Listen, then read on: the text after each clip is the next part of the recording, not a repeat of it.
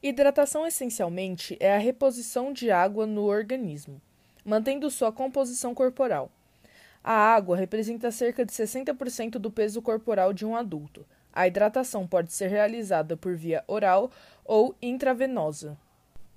A maior parte da água no organismo se encontra no compartimento intracelular e proporciona o meio através do qual se realizam as funções metabólicas.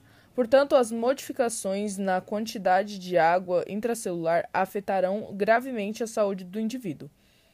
Via de regra, o compartimento intracelular é o último a alterar-se nas enfermidades ou agravos com hemorragias, que se acompanham dos transtornos com volume do líquido corporal.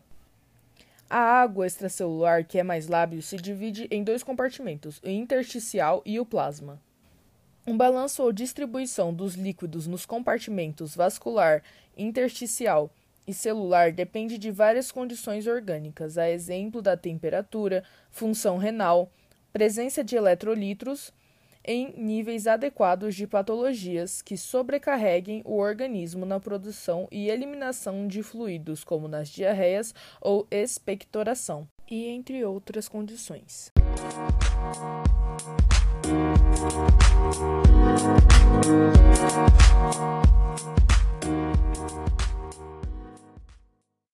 Oi, meu nome é Monique e vou falar um pouquinho sobre a importância da hidratação.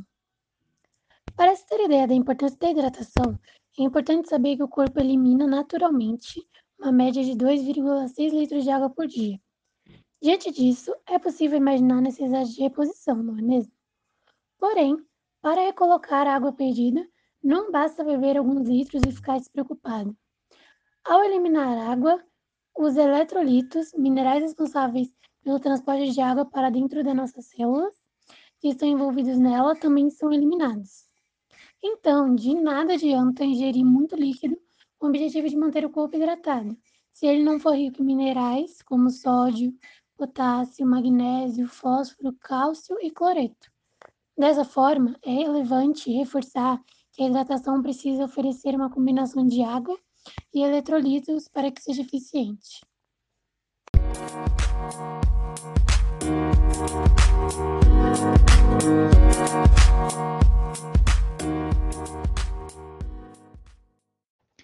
Olá, meu nome é Evelyn vou falar da desidratação.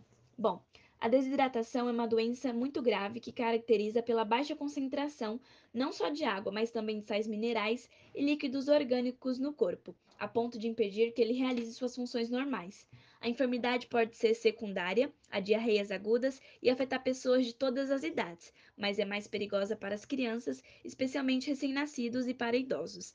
A desidratação ocorre se a água é eliminada pelo organismo através da respiração, suor, urina, fezes e lágrimas, se não for reposta adequadamente. Isso pode acontecer quando a ingestão de líquidos é insuficiente, nos quadros de vômitos, diarreias e febres, nos dias de muito calor por causa da transpiração excessiva, nos portadores de diabetes em função do aumento do número de micções e pelos descontroles de uso de diuréticos. O diagnóstico de desidratação baseia-se essencialmente na avaliação clínica, mas pode ser necessário realizar alguns exames simples de sangue, fezes e urinas para, e urina para identificar a causa e o grau de gravidade da enfermidade. A água é fonte de vida e saúde. Ela representa cerca de 70% de peso total do corpo de um indivíduo. Os sintomas mais comuns da desidratação são sede e boca seca. Isso pode ocorrer porque o nosso corpo precisa repor os nutrientes perdidos. Porém, apenas a sede não é parâmetro para medir a necessidade de água no corpo. A sede exagerada, associada a outros sintomas como baixa diurese e a urina escura ou a urina escura, pode ser um fator indicativo. Vejamos 11 sintomas que podem indicar a desidratação.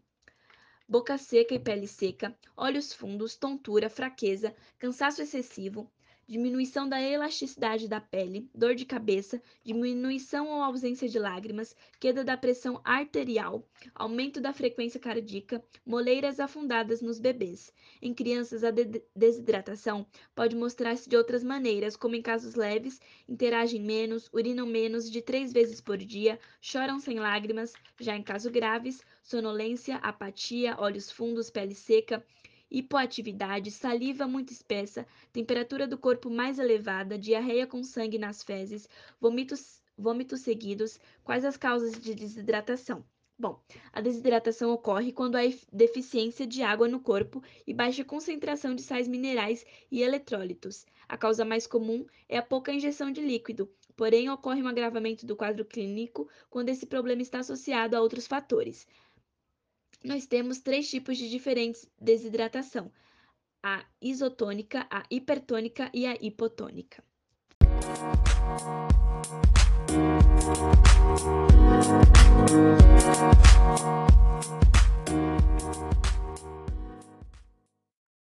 Formas de hidratação.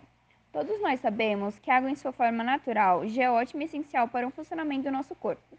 A água auxilia no transporte de nutrientes, elimina as impurezas que se acumulam, além de regular a temperatura corporal e auxiliar no processo digestivo.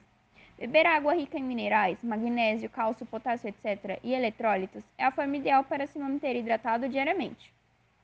Porém, além da água pura, existem outras fontes benéficas para a hidratação. Consumo de frutas. O suco de frutas ajuda na reposição da água que perdemos. O tomando puro é o ideal para que o corpo absorva os nutrientes e vitaminas necessários de forma saudável. A água de coco oferece minerais, importantes como cálcio e potássio. A melancia é 90% composta de água, prevenindo doenças cardiovasculares, contendo licopeno e vitamina C, que previnem câncer. E juntamente temos o abacate, composto por mais de 80% de água. Possui também vitamina C e potássio, tendo também carbo carboidratos e fibras. Chás gelados. Além de hidratar, são ótimos em dias de calor, com seus diversos sabores e benefícios à saúde. Os chás verdes e erva cidreira ajudam em outras funções do corpo além de se hidratarem.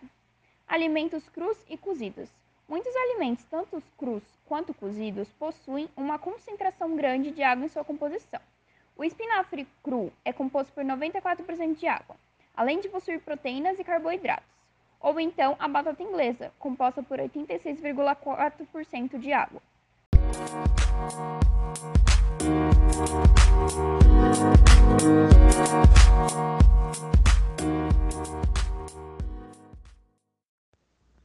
Bom, eu me chamo Sabrina e vou falar para vocês como se hidratar corretamente durante a prática de exercícios.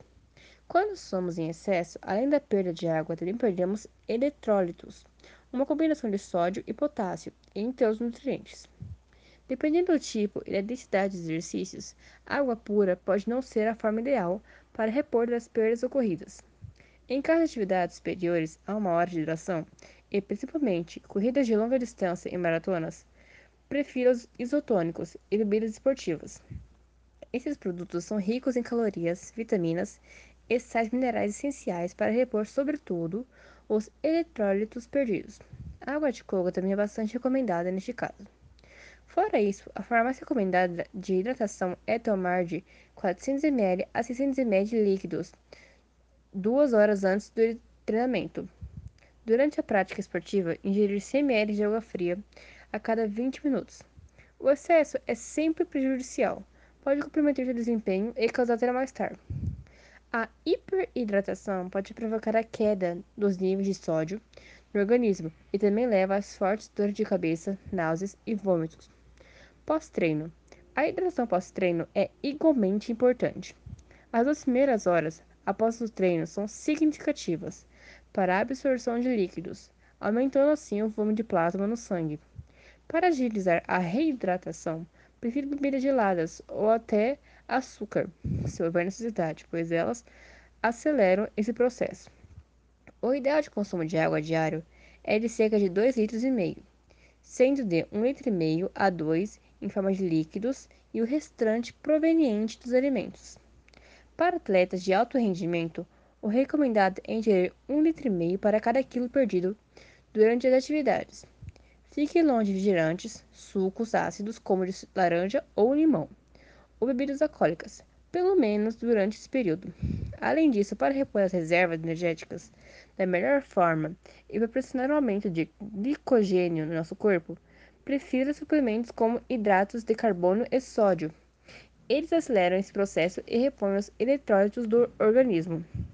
Essas dicas, essas dicas são essenciais para a prática saudável de exercícios físicos e melhora seu desempenho.